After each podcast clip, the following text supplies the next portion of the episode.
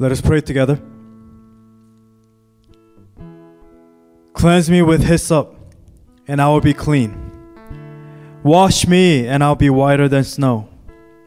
Let me hear joy and gladness. Let the bones you have crushed rejoice.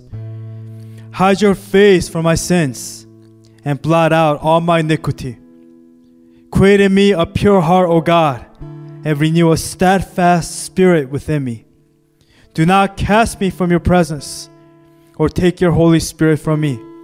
Restore to me the joy of your salvation and grant me a willing spirit to sustain me.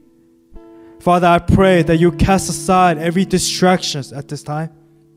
And I pray as you transition to your word, I pray, God, that the words of my mouth and the meditation of my heart will be pleasing in your sight, O Lord, my rock and my redeemer. We look to you, God, at this time. Speak to us, for we are hungry and desperate, for we are listening. For here we are here to hear your voice, O God. We love you. We thank you. Pray all these things in your precious Son, Jesus Christ, and I pray. And God's people pray, Amen and Amen. Hello, everyone.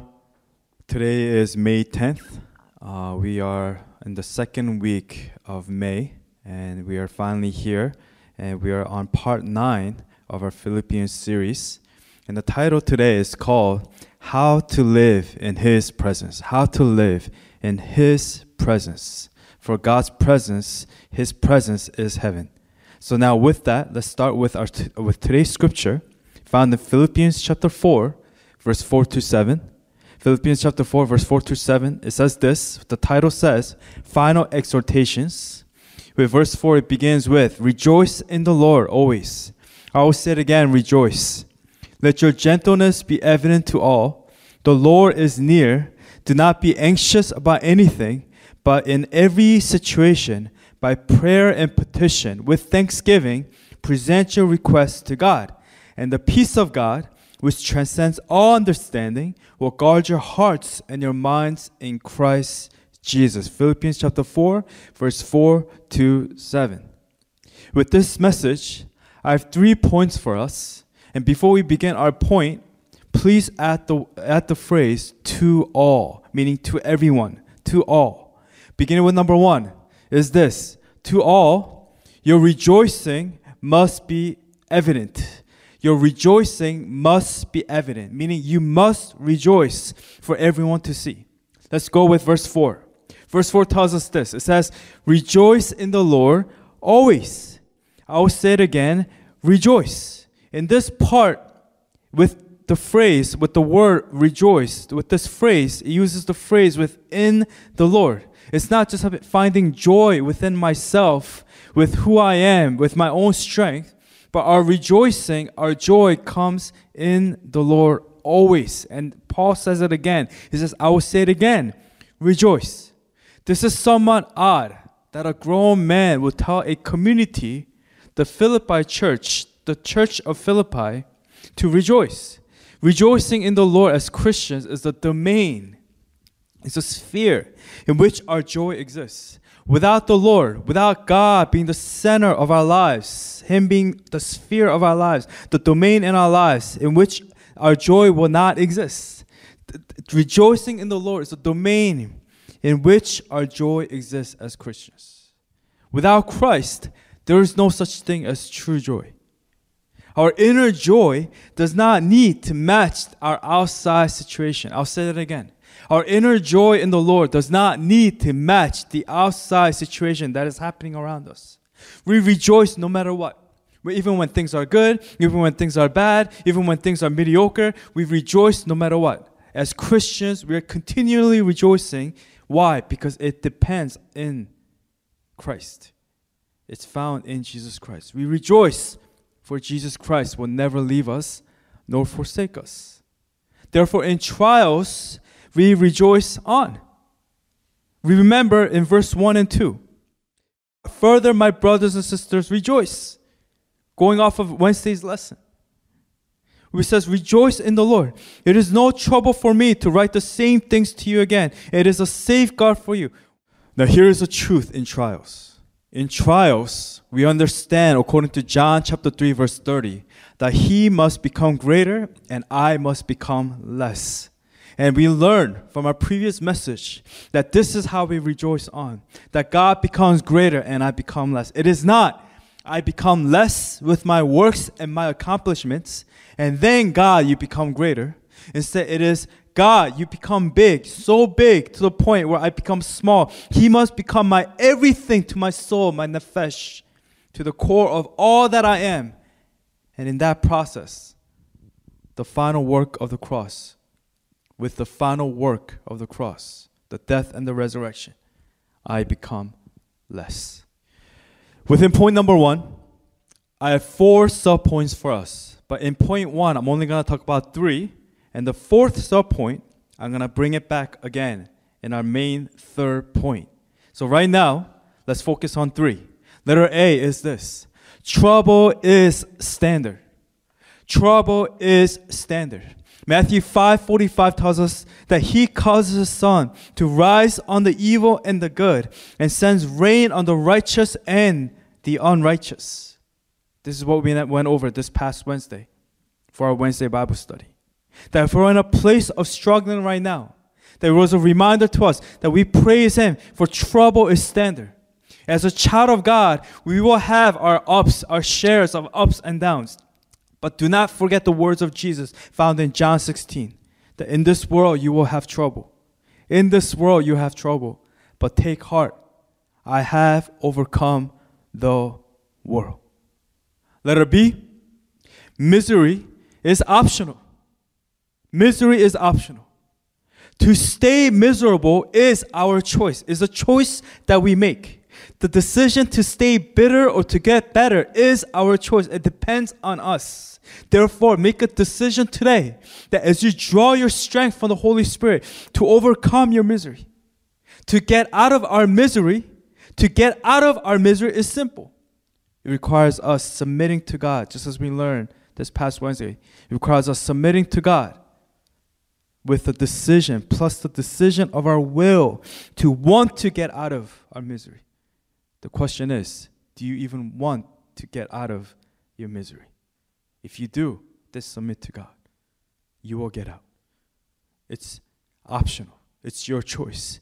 So let us choose right now to leave our misery as the psalmist declared in Psalm 42 and 43. It says, Why, my soul, are you downcast? Why so disturbed within me? Put your hope in God, for I will yet praise Him, my Savior and my God. Again, misery is optional. Letter C rejoicing is a choice. To have joy is a choice that you make. When we trust in Jesus Christ, we have joy overflowing. It's easy to be bitter. It's easy to stay down. It's easy to stay miserable. But it's easier to stay joyful as a Christian. It is. As a Christian, it's easy to stay joyful. It's easier to rejoice when we have the right perspective. And what is the right perspective? The right perspective is Christ's perspective, submitting to Jesus Christ. That's why Paul says in Hebrews chapter 12, verse 2 to 3. He says this He says, fixing our eyes on Jesus, the pioneer and perfecter of faith. For the joy set before him, he endured the cross, scorning a shame, and sat down at the right hand of the throne of God. Consider him, consider Jesus Christ, who endured such opposition from sinners, so that you will not grow weary and lose heart. We rejoice and that's a choice that we make today. We rejoice by looking at the author and the perfecter of our faith. For the joy is set before us. For the joy was with him as he endured the cross, scorning a shame, and sat down at the right hand of the throne of God. Consider him. Consider Jesus Christ who endured such opposition from sinners so that we will not grow weary and lose heart. Again, going back to our main, our main verse. Verse 4. Rejoice in who? In the Lord. Always. Always. Not sometimes, not when I want to, Now, when I feel like it, I will say it again. Rejoice. Rejoice in the Lord always. I will say it again. Rejoice. For in the second coming of our Lord Jesus Christ, our joy and our rejoicing will be made complete. It'll be full. But until then, yes, we will have our shares of ups and downs as Christians. But until then, let us remain joyful. Continue to rejoice in the Lord. Again, letter D, I'm going to share it in point number three. So let's wait for that. But let's go to our second point. Our point number two is this To all, your gentleness must be evident. Again, this is the core of today's message. Gentleness, it must be evident in our lives. Let's take a look at verse 5. Paul says, he continues on, he says in verse 5, let your gentleness be evident to who? To some, to your family, to people that are close to you. No, it must be evident to all. Everywhere, anywhere you go, you go for a cup of coffee, you go for a, uh, you go to have a have a meal at a restaurant. Anywhere you go, to your coworkers, to your classmates, to your professors, to your teachers, to your siblings, to all, to your parents, to all, the Lord is near. So let's have an understanding of what the word gentle means here. Let your gentleness be evident to all. Does that mean that we just practice just speaking gentle, very nice, sweet? Is that what it's saying? Let's look at the Greek word epiekes or epiekes. The word definition of gentle, gentleness, it means sensibleness. It means reasonableness. It means fairness. It's a suffix, ness. The, the, the suffix for ness, it turns an adjective into a noun. Meaning the suffix ness, it talks about the condition or the quality or the state of that description. So boldness, kindness, goodness, gentleness. It's the quality of being gentle. And the question is, do we have the quality of epiekes? Epiekes. Epiekes, again, it means gentleness. It's talking about kindness. It's talking about reasonableness. It's talking about sensibleness, fair-mindedness, charitableness. As Christians, we are epiekes. We are epiekes. The world says revenge, fight back, eye for an eye. But as Christians, we are not quick to seek revenge or quick to attack. That's what it tells us Romans 12 19 that do not take revenge, my dear friends, but leave room for God's wrath, for it is written, It is mine to avenge, I will repay, says the Lord. That's why it says, if we're going back to a few chapters before in Philippians chapter 2, in verse 5, it reminds us again that in your relationships with one another, have the same mindset, the mindset, the mentality as Jesus Christ and what was the mindset of Jesus Christ? Isaiah 53, verse 7, it reminds us, it tells us, it's a prophecy that was told that he was oppressed and afflicted. Yet he did not open his mouth. He was led like a lamb to the slaughter, and as a sheep before his shearers is silent, so he did not open his mouth. He was not quick to fight back and to attack, even when he was being wronged. The gentleness of Jesus Christ was evident for all to see, for all throughout history, transcends time. His gentleness was made an example for us to follow. Therefore, as Christians, our gentleness must be evident to all, to every individual, for people to witness. As Christians, we're not easily brought down to anger. We handle disagreements and difficulties as mature Christians, as mature believers in Jesus Christ. So many people, especially Christians, they get involved in lawsuits over nothing. Christians fighting against each other, churches divided with each other, members fighting within each other, gossiping with each other, against each other. We must set good examples for the world to see.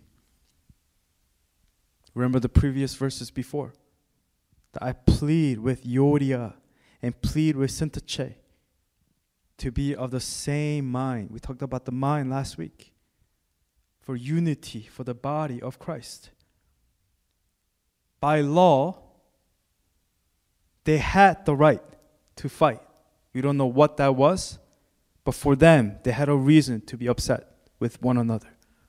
Euodia and Syntyche, somehow they got into a disagreement. There was a fight among these two, a disagreement among these two. And Paul, the question that Paul asks is why? It's like us right now within our churches, within our region, churches fighting against each other. Churches are going around, going through lawsuits with the presbytery. Why? I remember I once said in a meeting, in a presbytery meeting, with elders coming and yelling and fighting against each other. It's like something that you see in with politics and TV where they're fighting. And I remember one time this Korean guy, they even made a meme and he like flipped this guy and like in Korea, don't mess, don't mess with the Korean politician because they know judo and you see that crazy, crazy things. You witness crazy things. I remember sitting there as a pastor thinking, whoa, this is pretty nuts. This is out of control. I remember we the sports in the past, people would get into fist fights and like, don't touch my brother. They like literally like it was a it was a, it was a it was a gang fight that happened. We had to like stop everybody. And we see that people are divided, fighting against each other. And the question is, why? And as Christians, the real question is as, as Christians, is what we're doing glorifying God? Are my actions glorifying God? Am I glorifying God with my life, with my gentleness? Is my life, is it gentle? Is my gentleness evident for all to see? If God was not epiakes, we would be doomed if God judged us according to his perfect law, and he was not epiakes, the whole world would be doomed for all of eternity away from him. But praise God for his epiakes, for his kindness, for his chari- charitableness, for his sensibleness, for his reasonableness, for his kindness, for his fair mindedness. Praise God for his gentleness, for his love. And during this pandemic, you know, there are a lot of people getting laid off and businesses are being shut down. People are not being able to pay rent. Some landlords, they're uh, giving uh, half rent for the tenants, for the business owners who are under a lease, under a business. And they're very kind landlords and owners, but there are also very evil ones who I heard a story where these landlords, uh, the, the, the husband is the pastor, the wife, and they do ministry, and they're the owners, and they're making them even, even in the, the lease, it says, if you don't pay it on time, we could even hire a lawyer, and you have to pay for it, and, and, and we're going to take you to court, and no epiekes whatsoever. And we see that even Christians, they're not following the life, the example of Jesus Christ. If God is epiakes, then we too must be gentle. We must be reasonable. We must be kind. We must be fair. We must be charitable. We must be patient. When provoked, approaching it with humility and gentleness, always ready to forgive. Yes, by law, yes, you may win. Yes, by law, you have the right. But as Christians, we must not always, just because it's, it's right by the law, does not mean it is morally right. You must be merciful. We must be patient. We must be gentle. Why? Because by law, by God's perfect law, if He were to see us with not epiakes, with gentleness, if He were to see us with this perfect law, we would all be doomed for all of eternity away from Him again. Like I said, as I mentioned earlier. As Christians, we must approach others. We must approach our brothers and sisters, not just people within the church, but people who are outside with fairness and with empathy. Therefore, going over point number two again, your gentleness must be evident. Verse 5 reminds us again let your gentleness be evident to all. The Lord is. Going to point number three Point number three tells us this To all, your peace must be evident. Your peace must be evident. Let's look at verse 6 to 7. It says this Do not be anxious about anything, but in every situation, by prayer and petition, with thanksgiving, present your requests to God. Verse 7 tells us, And the peace of God, for true peace belongs to God alone, which transcends all understanding, will guard your hearts and your minds in Christ Jesus. So, Paul here is telling us do not be anxious about anything. Is that even possible? To not be anxious about anything? Ronnie, is it possible to not be anxious about anything? Wow, okay. Fake answer, but good. Yes, it is possible according to the words of Paul. If we let it, there is anxiety everywhere. There is germophobia, trypophobia, all these phobia, these things that we're afraid of. In the show Better Call Saul, the brother Chuck, he has this fear of electromagnetic hypersensitivity. He's not even able to go outside to get mail. We have all this anxiety, all these things that bombard us, that attack us. And we have anxiety everywhere. We see anxiety everywhere. However, Paul here is reminding us, he is challenging us to turn our worries into prayers. To turn our worries into prayers. When we start to worry, when we start to worry, when we start to have anxiety come over us, I want to remind you of these two letters initialism, PP. Can you turn to your neighbor and say PP? Say, do you have to? No, I'm kidding. PP. What does PP stand for? It stands for pause, and it stands for pray. You pause and you pray. In every situation, in every situation, whenever you feel yourself where you feel that anxiety is coming over you, especially for those who struggle with anxiety, you approach every situation through prayer, with prayer. And the question is, what type of prayer? What type of prayer is important? And the answer that I'm going to give you, the answer is is thanksgiving prayer. Turn to your neighbor and say thanksgiving prayer. Thanksgiving prayer. Thanksgiving prayer. Let's look at Jonah chapter 2. And it says this is a prayer that Jonah made inside the belly of the fish. So inside the fish, it says in verse 1 From inside the fish, Jonah prayed to the Lord, his God. He said, In my distress, I called to the Lord, and he answered me. From the depths of the grave, I called for help, and you listened to my cry. You hurled me into the deep, into the very heart of the seas, and the currents swirled about me. All your waves and breakers swept over me. I mean, this is pretty scary. Imagine yourself like underwater inside the belly of a fish. I mean, like I mentioned earlier, uh, my biggest fear is to be in the middle of the ocean with nothing around me, with like a tube, and uh, imagining all the fishes and all the creatures that live under me, and just you have no control. And that's my biggest fear. Being inside the belly of the fish, you could just imagine the fear of Jonah here in my distress and his anxiety. I call to the Lord. From the depths of the grave, I call for help. And you listen to my cry. You hurl me into the deep. Let's continue. Verse 4. I said, I have been banished from your sight. Yet I will look again towards your holy temple. Though engulfing waters threatened me, the deep surrounded me, seaweed was wrapped around my head. To the roots of the mountains I sank down. The earth beneath barred me in forever. But you brought my life up from the pit, O Lord my God.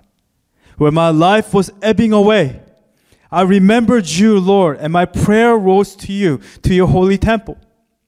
Those who cling to worthless idols forfeit the grace that could be theirs. But I, with the song of thanksgiving, I'll say it again, verse 9. But I, with a song of thanksgiving, other translation says, But I, with shouts of grateful praise, will sacrifice to you. What I have vowed, I will make good. Salvation comes from the Lord.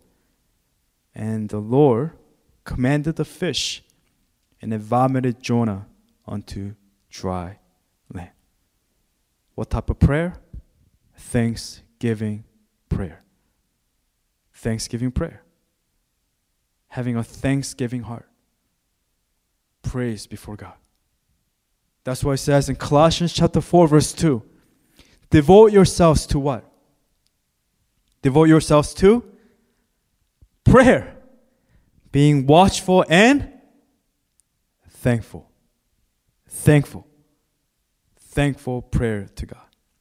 Prayer of thanksgiving is key in the midst of our hopeless situations. That's the key to peace. Peace that transcends understanding that comes from God.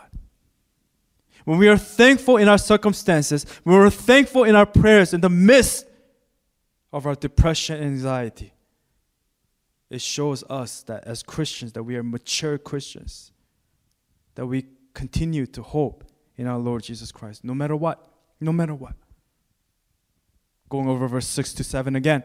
Do not be anxious about anything, but in prayer and petition, by prayer and petition, with thanksgiving, present your requests to God. And the peace of God, again, for true peace belongs to God and Him alone, which transcends understanding. What does that mean? Transcends understanding. It's beyond your understanding. You have joy, you can't describe it, for it comes from God. Will guard your hearts and your minds in Christ Jesus. As Christians, you must place thanksgiving above hopelessness. And I know that's hard to say, especially for those who are broken from their past, from their past situations, or who come from broken families, broken situations. Or maybe your present situation is broken right now. You're undergoing a tremendous trial and you're full of anxiety. But the key is we must place thanksgiving above hopelessness. We should always place thanksgiving above hopelessness. That is the key. As Christians, we continue on. No excuses. As Jesus was at the Garden of Gethsemane, the weight of the world, the weight of everything that he had to do was so heavy upon him that as he was praying, that he was sweating blood, blood came pouring. He was being pressed like an olive press. As Jesus continued on at the Garden of Gethsemane, on the road to Calvary, to the cross, to his death, as Christians, we continue on as well. There is always a reason to be bitter, endless list to complain about, to not be thankful for, to not be thankful for something. There's always a reason for us to stay bitter. There's always a reason to complain. But here is the truth people who complain will always have a reason to complain. But people who give thanks will always have a reason to be thankful. It's a habit, it's a mindset, it's a lifestyle. And you must get in that cycle of that mentality. Be thankful, be thankful, be thankful. Be thankful. Thankful prayer before God. PP, pause, pray, pause, pray, pause, pray. And the peace of God, which transcends all understanding, will come upon you in Christ Jesus. The peace of God that transcends understanding. Philippians 2 14, 15 says, Do everything without complaining or arguing so that you may become blameless and pure, children of God, without fault in a crooked and deprived generation, in which you shine like stars in the universe. everything without complaining or arguing, so that you may become blameless and pure, children of God without fault in a crooked and depraved generation. We're living in a depraved generation where everyone is looking out for themselves. Everyone is full of themselves. They're full of pride, full of greed, looking out for what they want, arguing, complaining. They're full of complaints to God, to with each other, to their situation. They gossip about their, their boss. They, they, they, they cause division within their work, within the church.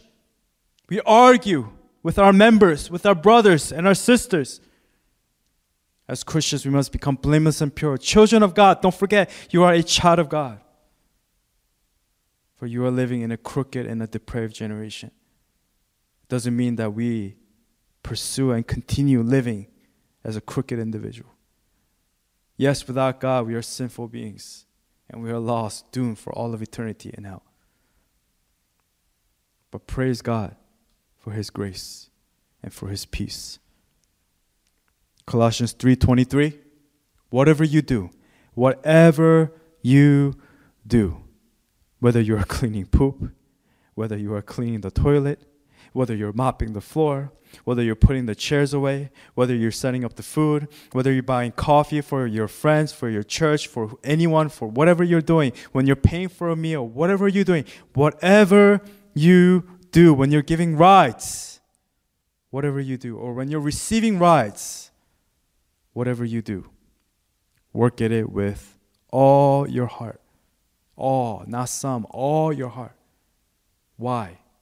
It says here in 23, Colossians 3:23, as working for the Lord and not for men. It's because you are an employee of God. We are stewards of His works, of His things, of His blessings. Work at it as working for the Lord and not for men. Colossians 3:23. Don't forget that. Remember point number 1. I mentioned four sub points, but I only gave you 3. Do you guys remember them? What was letter A? Trouble is standard. Letter B was misery is optional. Letter C was rejoicing is a choice. To have joy is a choice that we make. It's easy to be bitter. It's easy to stay down. It's easy to stay miserable, but it's even easier to stay joyful in Christ. For rejoicing, joy belongs to God. And letter D is peace is guaranteed. This ties with point number three. Your peace must be evident. Again, what's the letter D? peace is guaranteed. As Christians, our peace is always guaranteed in Jesus Christ. All we must do is ask for the peace of God that transcends understanding. With what? How? We talked about PP. We talked about what type of prayer? Thanksgiving prayer. It says, with prayer and petition, with thanksgiving, present your request to God and it will be guaranteed to us. It says. The peace of God is everything.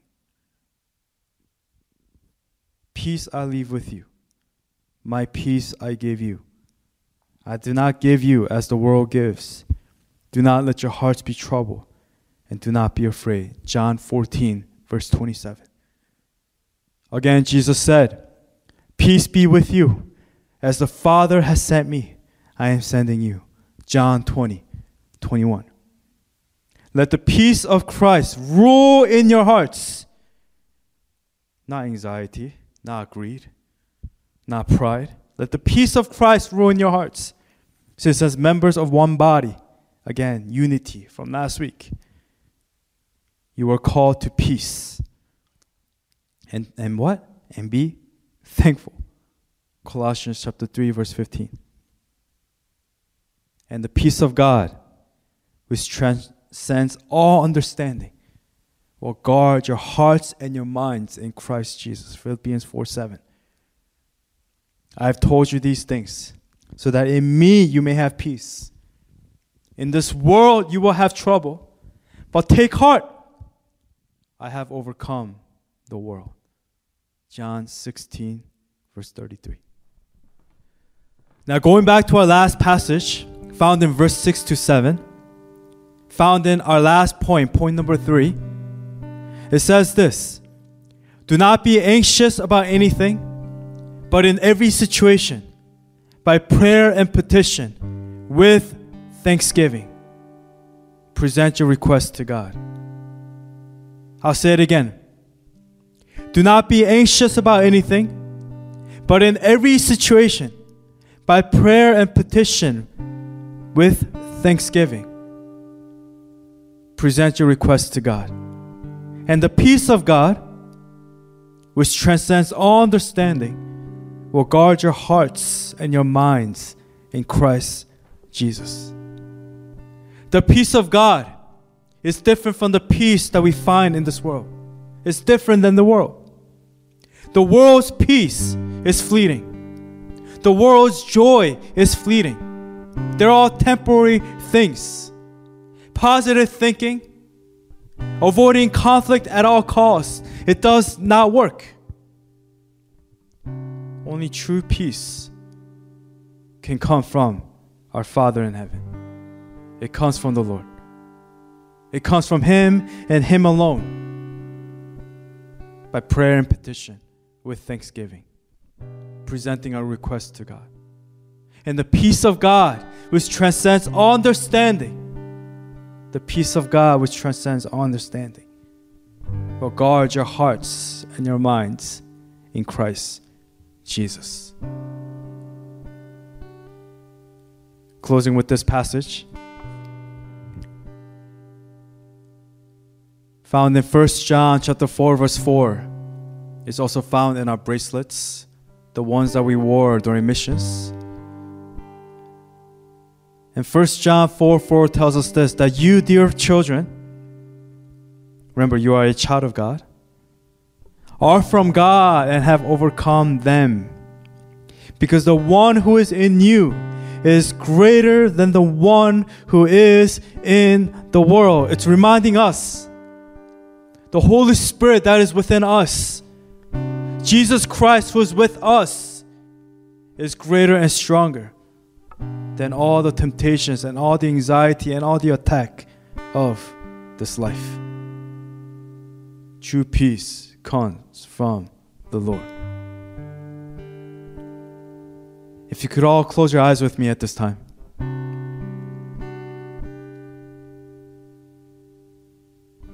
Remembering our points from today with the message how to live in His presence. To all, number one, your rejoicing must be evident. You must rejoice. Verse 4 Rejoice in the Lord always. I'll say it again rejoice. Number two, your gentleness must be evident. This is the core of who we are as Christians. Verse 5 Let your gentleness be evident to all. The Lord is near. And number three, your peace must be evident. To all, your peace must be evident. Verse 6 to 7 Do not be anxious about anything, but in every situation, by prayer and petition, with thanksgiving, present your requests to God, and the peace of God, which transcends all understanding, will guard your hearts and your minds in Christ Jesus. Now, with our eyes closed, let us take this time to pray together. Let us pray together. Let us pray.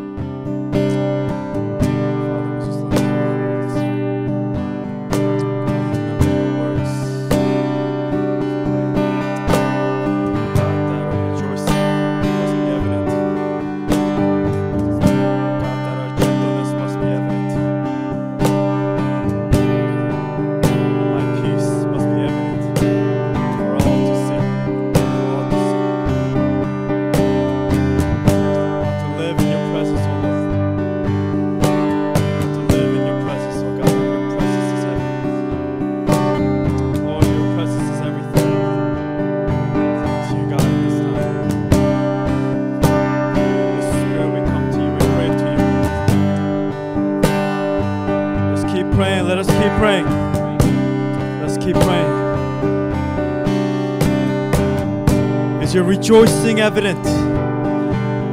Is your gentleness evident? Is your peace evident for all to see?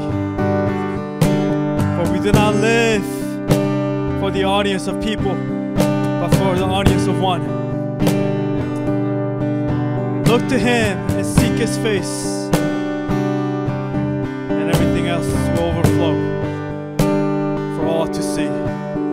will know, for you belong to Him.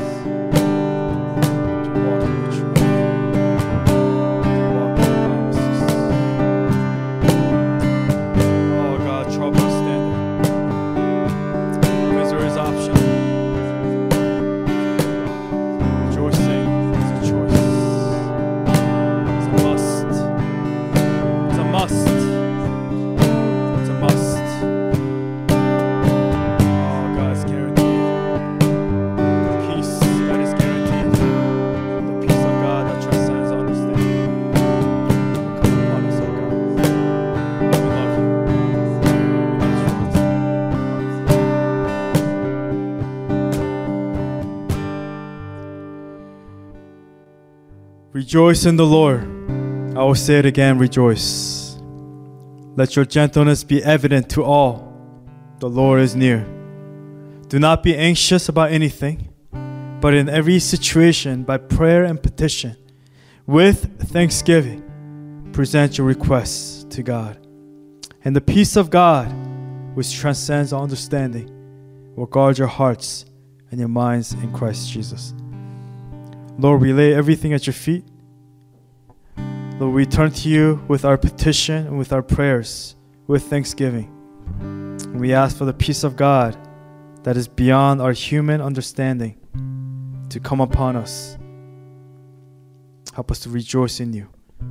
Help us to find peace, peace overflowing that is found in Jesus Christ.